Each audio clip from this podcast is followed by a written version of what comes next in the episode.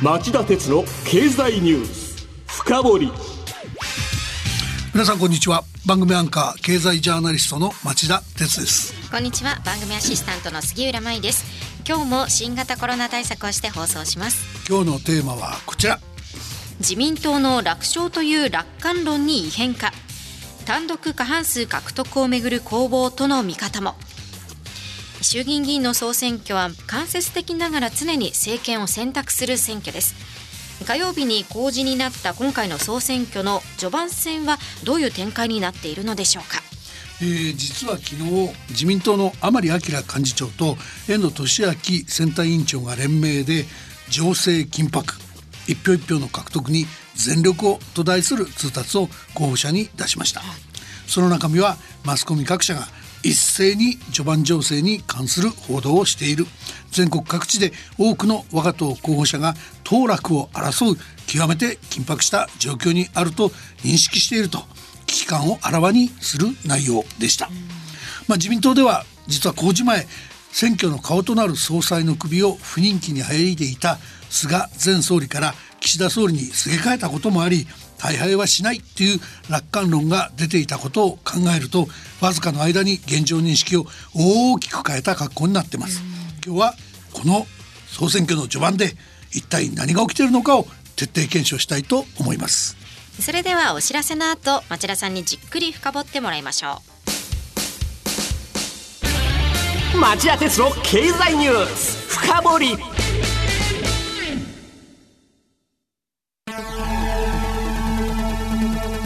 番組アンカー経済ジャーナリストの町田鉄です。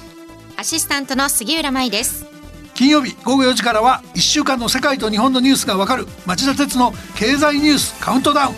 午後5時35分からは経済ニュースをとことん掘っていく町田鉄の経済ニュース深掘り。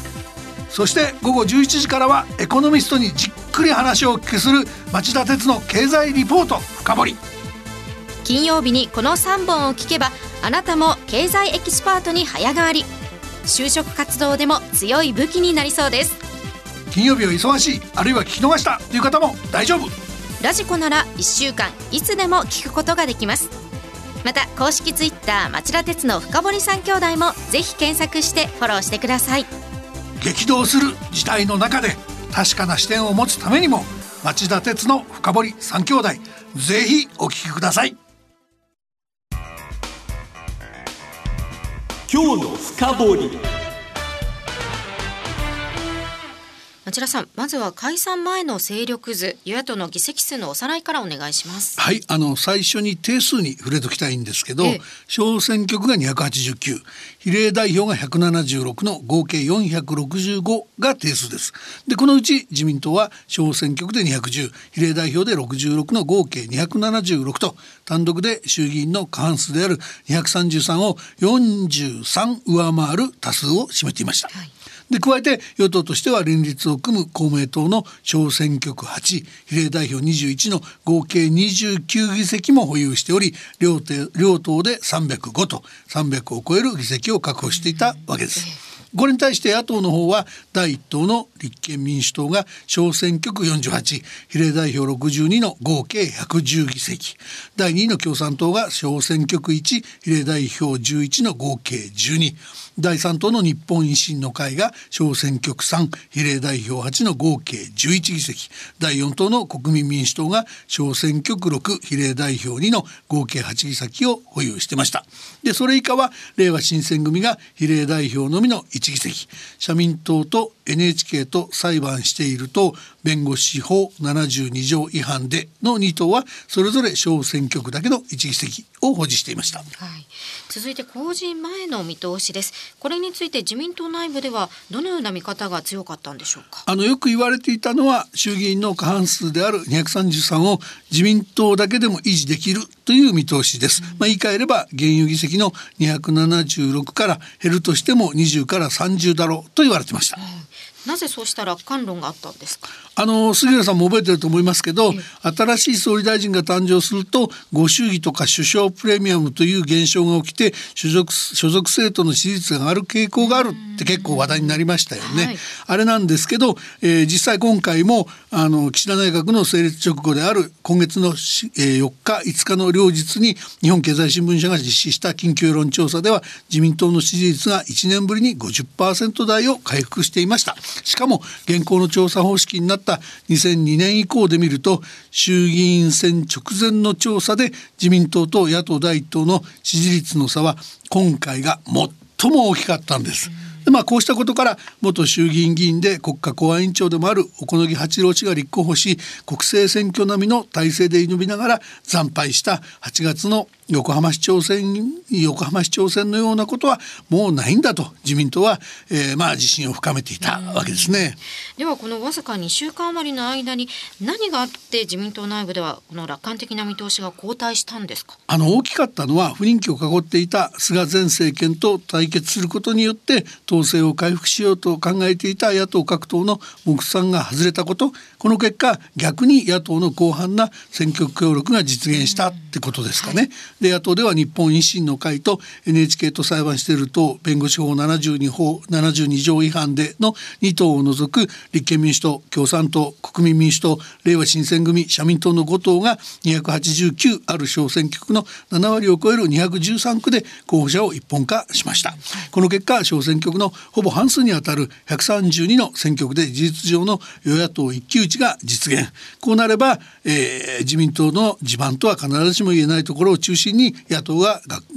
議席を獲得してもおかしくないところが一気に増えたっていうことなんですね。では具体的に言うと与野党はそれぞれどれくらいの議席を獲得すると見込まれているんですか？えっと、ここから新聞社と通信社の調査を紹介していきますね、はい、いずれも調査日は今週の火曜日と水曜日っていうほやほやの調査なんですまず日本経済新聞ですが、えー、与党の自民公明両党合わせて衆院定数465のうち過半数の233議席以上を視野に入れるとその一方で289ある小選挙区の4割で野党の候補と接戦になっているというふうに総括しています。で与党の内訳では自民は、えー、全小選挙区の半数超で、えー、議席獲得が有力または優勢で富山山口高知各県の全選挙区などで有力なほか定数176で全国の11ブロックに分かれて戦う比例代表では公示前勢力の66議席からの上積みを伺うとしています。まあ、この結果、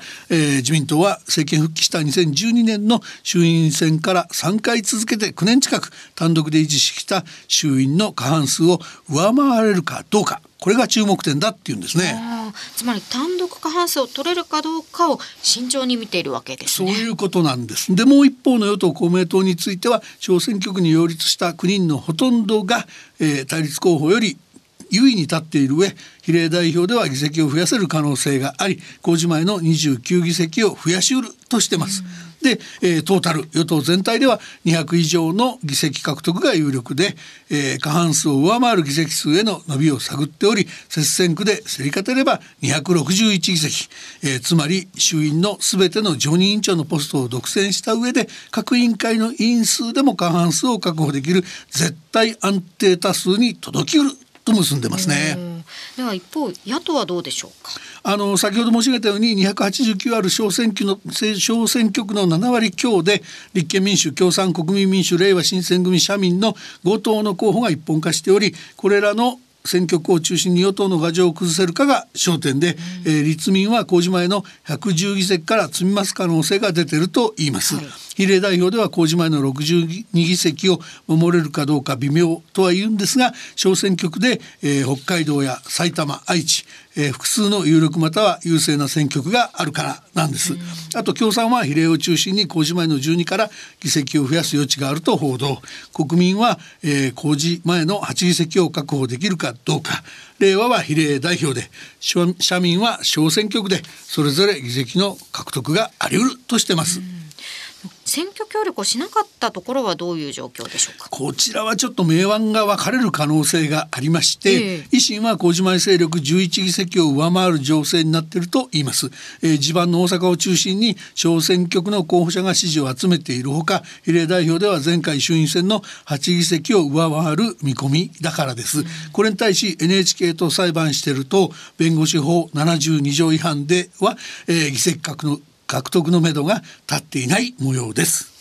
他のメディアではどういった情勢になっていますか？読売新聞社と共同通信の調査も実は日本経済新聞とすごくよく似た傾向になっています、はい、あの読売新聞は自民が麹前勢力の276議席を減らす見通しで衆院定数の過半数にあたる233議席を単独で維持できるかの攻防になっていると報じました、えー、この場合まあ単独過半数割りになったとすればこれは自民党は43を超える議席減となります、まあ、自民党は2012年以降過去3回の衆議院選でいずれも単独過半数を獲得してきたのでまあ、もしそういうことになれば大きな議席減だっていうんですね、えー、また公明党を含めた与党では国会を安定的に運営できる絶対安定多数261議席を伺う状況だと。この辺りも日経新聞と同じですね。で共同通信社は自民が単独過半数を伺うものの公示前の276議席の維持は微妙だ公明は堅調だと報じています。で共同通信と協力して調査した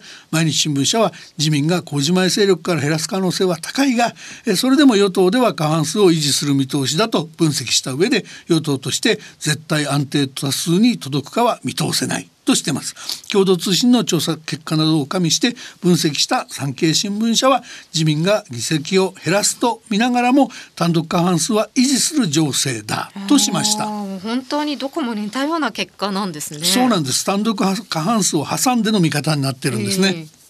で僕の手元にはあの自民党が作成したと言われる衆議院議員選挙調査結果一覧という小選挙区の自民党と野党候補の支持獲得状況をまとめたこの分厚い資料があります。はい、え今あの杉浦さんに見てもらってるやつですけどこの資料も10月15日から17日の状況は10月7日から10日に比べて、まあ、総じて与党候補が苦戦しているのかなと読み取れる状況になっています。つままりまあ序盤について言えばマスメディアも政界も似たような分析をしているっていうことですかね。